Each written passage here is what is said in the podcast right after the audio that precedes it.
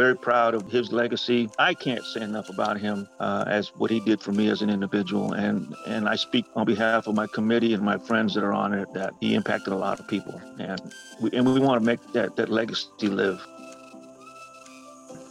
Welcome to the AESD Scoop, connecting beyond the classroom to bring you conversations pertaining to our children, the future generation. Connecting with local and national experts to answer igniting questions the kids of tomorrow face. Connecting to bring you trustworthy resources, advice, and expertise for modern day families. Tune in on Wednesday. This is the AESD Scoop. Good morning, AESD listeners. This is Betsy Hargrove, and we're here today with one of our amazing community partners. I've had such a great pleasure getting to know Ray and his uh, team who really work together to ensure that there are multiple opportunities to support the West Valley, specifically the area of Avondale, and in the name of someone who's truly amazing and has made an impact in our in our community. So Ray, would you please introduce yourself? Yes, absolutely. Thank you, Betsy, and I appreciate you having having me on. Uh, like she said, my name is Ray Murillo. Um, I'm a long lifetime resident of Arizona, uh, born and raised here, and lived all over the country. And uh, I have the privilege of serving on the committee of the Hey Babe Group, which is a 501c nonprofit organization uh, that Betsy mentioned that we try to funnel funds into various charities and organizations in the West Side to to help uh, those that are less fortunate. Ray, I had the pleasure of meeting with you and members of your team to talk about the why behind Hey, hey Babe. And so, actually, I, I would love for you to please tell the story of why did you and your friends start the Hey Babe nonprofit? So, uh, the Hey Babe nonprofit organization uh, originated six years ago, uh, actually seven years ago, in uh, to perpetuate the legacy of a gentleman who was a longtime coach, uh, teacher, uh, Avondale resident, and just a you know a philanthropist in his own way, not in the big sense where he's throwing money everywhere, but was always helping his students, helping his athletes, helping the community. Uh, just a big-hearted individual who dedicated his entire career to Avondale. Um, this gentleman, uh, Wayne DeCombs, uh, could have coached anywhere at any level, in my opinion, but he chose Avondale. He was enamored by it. Uh, he stopped here by accident to play tennis. Him being from Missouri, uh, the weather was outstanding. He says, "I think I'll stay." There happened to be an, ap- an opening for a math teacher, which he was a, he was a math teacher, and he was a baseball coach. So he came to visit and never left. And uh, and we're, we're so many people have been blessed to to have a, a relationship with, with coach. And uh, so when he passed away uh, about seven years ago in july we we felt that we needed to do we meaning a group of former athletes friends individuals who had worked with him at, at, at a coaching level had taught with him in, in, and just had relationships with him in general uh, betsy that uh, we wanted to help his baseball program uh, since he had been retired, the baseball program was floundering, to be honest with you. Uh, they didn't have the resources, they didn't have the, the funds to compete, you know, to put a good product, you know, to build a good baseball field, to, to bring good coaches in and people that cared like he did. And I'll be honest with you, the coaches that you bring in to try to fill the shoes of Wayne DeCombs is very, very difficult. And I think some of them have tried to do that instead of build their own uh, brand. And, uh, you know, it's very hard to do. But so we started out uh, having a, a, dinner at the American Legion. Uh, the American Legion uh, was very connected with DeCombs. They uh, started the American Legion program post 61 for coach way back in the 70s, which we all played in. So that organization was near and dear to him.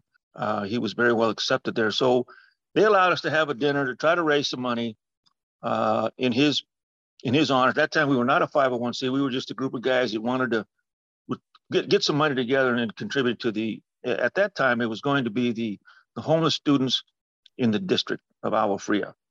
Mm-hmm. So we did, we, we raised a little money.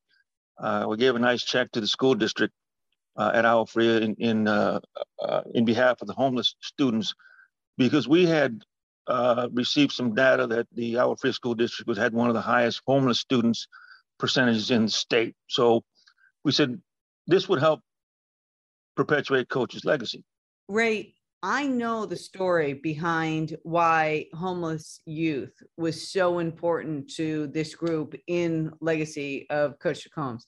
I, I, would love our listeners to be able to hear that because I, I'm hearing that he was an amazing math teacher. I'm hearing that he was an incredible coach, incredibly hard to follow, and, and definitively made an impact from everything that I've learned. But can you please share with our listeners that that connection with homeless youth, please? The homeless youth. Uh, so Coach DeCombs had a uh, he had a duplex uh, apartment here in Avondale, right there on Third Street, Third Avenue, uh, right near the school, and it was it was not surprising that he if it was a student that needed a place to stay, uh, a family that needed a place to stay, uh, he would provide that. And little, I, I'm, on, I'm, I've got to be certain that he would never, you know, charge them anything, just let them get on their feet. Uh, and like I said, he was always taking students, uh, athletes to different uh, venues to get them some exposure, to get them some uh, some experience, uh, and those those type of things. But he was always involved with the community, especially that those that were very less fortunate. Uh, it was nothing for him to donate equipment out of his own pocket to help kids that couldn't afford equipment we wanted to get involved uh, in, in that way and, and, start the organization to. Uh, it started out helping his baseball program, but we did not want to become a, a boosters for the Agua Fria baseball program because they'd have a pretty good booster. But uh, so when we when we developed the 501c, that that allowed us to spread some of the charities that that allows to, to deal with. We started with the Homeless Youth Connection, uh, that group there. As you learn more about how the how the needs are of homeless students, other organizations, and, you can kind of start spreading our wings a little bit uh, just to get a bigger footprint and, and maybe expand our brand. And this is and this is where we are today. I think there is such an intentionality around bringing together the the nonprofit portion of this in doing it very intentionally uh, with with the memory and the legacy and the focus on all of the pieces that Coach Combs touched. And I think that that is the that the piece that resonates with me. And I think it also resonates with other people who get to know the Hey Babe group. I, I can speak very, very much from the Rotary side and having the Hey Babe group come and talk and and to share the work that you do.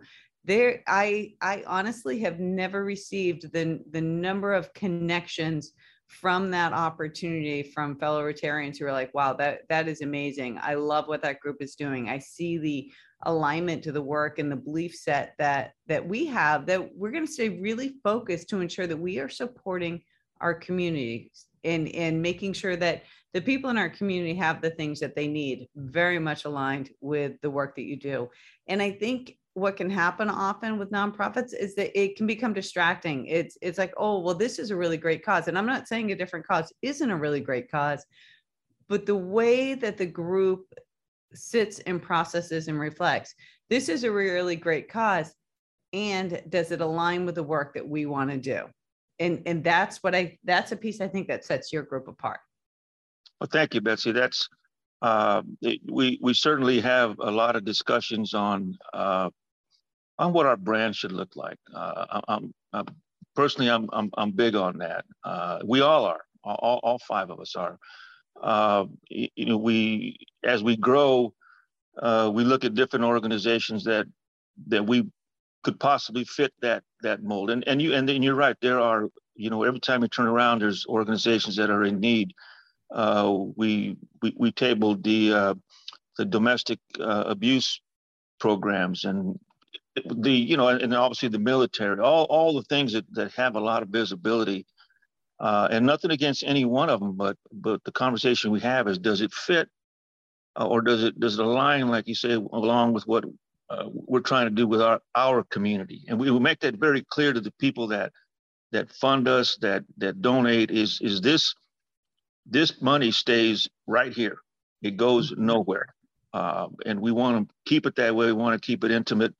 Uh, we want to keep it within our our our, our uh, our brand. And, and when we were exposed or introduced to, to your group, uh, immediately caught everyone's attention. And we started researching and asking questions. And uh, Tom Morales, you know, hooked us up with, with that, uh, with you yeah. guys. And, um, and, and we went from there. Um, and we, we felt this is, this is good, you know, and, and, uh, and we want to continue that, that piece there because I, we feel that the way you're handling the financials on that, the way the Rotary uh, organization is is handling that is exactly what we want to happen is to go go to the right place when we sat down it was there's a match here because this is what we want to be able to do to be able to support our families in a way that as a school district we can't and i think that that is something that is so powerful and actually lends energy and strength to the relationship that that we are building.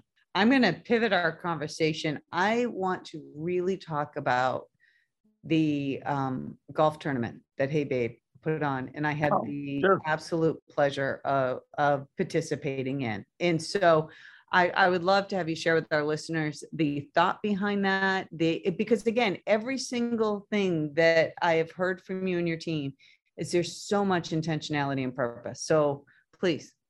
So one of how we got started with that, Betsy, is we were we were having a, a, a meeting, and prior, so early on, we had several members of our committee uh, that their school of thought was old school of thought. So we had had our dinner in February, and I said, let's have a golf tournament.